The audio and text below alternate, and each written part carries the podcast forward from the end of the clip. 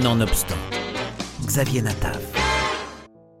Après HH Hitler à Hollywood en 2011 et Je veux être actrice en 2016, le réalisateur belge Frédéric Sodger signe son cinquième long métrage avec Le cours de la vie. Ce film très personnel poursuit l'étude du rapport entre la réalité et la fiction, cher au cinéaste, en s'inspirant directement de son métier d'enseignant. C'est l'histoire d'une scénariste réputée à la carrière couronnée de succès, Noémie, interprétée magistralement par Agnès Jaoui, qui est invitée par le directeur de l'École nationale supérieure de l'audiovisuel de Toulouse à donner une masterclass à ses étudiants de dernière année. Un honneur pour l'autrice, certainement, une responsabilité également, mais aussi, et peut-être surtout, une opportunité discrète de reprendre en cours de route une histoire inachevée, celle qu'elle avait commencé à écrire 30 ans plus tôt. Car Vincent, joué par Jonathan Zakai, le directeur de l'école, n'est autre que le premier grand amour de Noémie, celui qu'elle a aimé follement et avec qui elle a entamé une autre histoire d'amour, le cinéma. L'idée du film m'a plu tout de suite. Euh, j'ai lu le scénar, été très ému par l'histoire, en fait, par l'histoire euh, entre cette, euh, ce Vincent et cette Noémie, par le casting, par le réalisateur que je connaissais un peu de la Belgique parce que son père est un philosophe belge très réputé qui était un grand ami de ma mère qui était peintre. Donc, enfin voilà, on a un passé ensemble.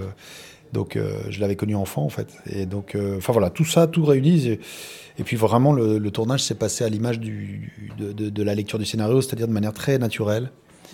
Euh, et, puis c'est vrai que c'est un film qui, parle de choses très humaines, très vraies, sur, le, sur la douleur euh, qui ne s'efface pas, sur euh, les amours qu'on n'oublie pas, sur la vie, sur le scénario, mais aussi forcément l'observation de l'autre. Des, enfin voilà, des choses assez modestes, a priori, mais qui sont très humaines et qui m'ont beaucoup touché, plu.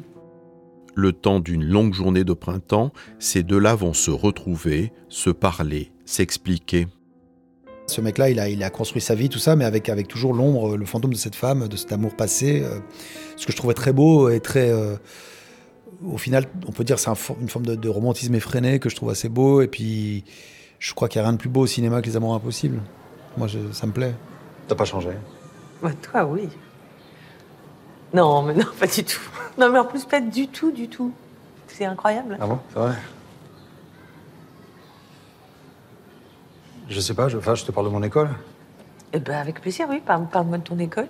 Bon, ben écoute, ben voilà. Euh, avec, euh, avec la Fémis et Louis Lumière, l'ENSAV est une des grandes euh, écoles publiques de cinéma en France.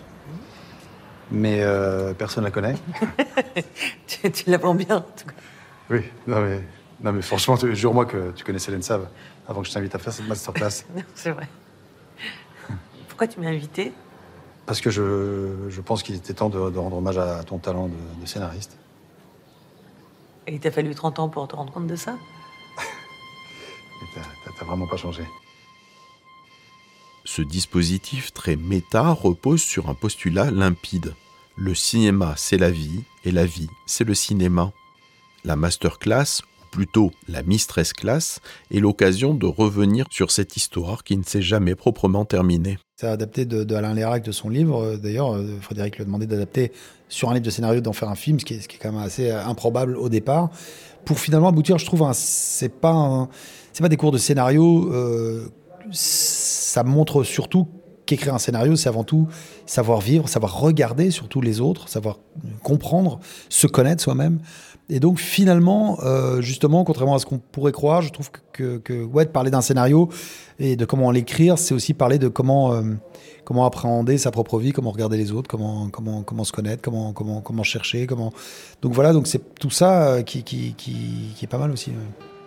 Le cours de la vie témoigne aussi du bilan individuel mené par tout un chacun arrivé à la cinquantaine. Vincent et Noémie apparaissent donc comme des protagonistes très humains, perdus dans leurs doutes et dans un certain mal-être.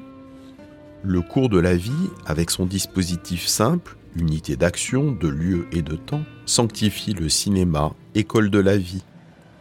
Et si la figure de la lettre d'amour est fondamentale dans le film, on peut se demander aussi si ça n'est pas une lettre d'amour au cinéma.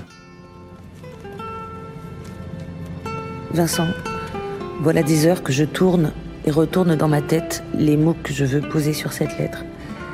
Voilà des jours, des semaines que je pleure en pensant à toi, que je pleure dans cette ville italienne où je me suis enfuie, dans cette ville que j'aime moins que Paris, avec un homme que j'aime moins que toi. On retiendra également de ce joli film la bande originale composée par Vladimir Kosma comme un hommage à une certaine idée du cinéma.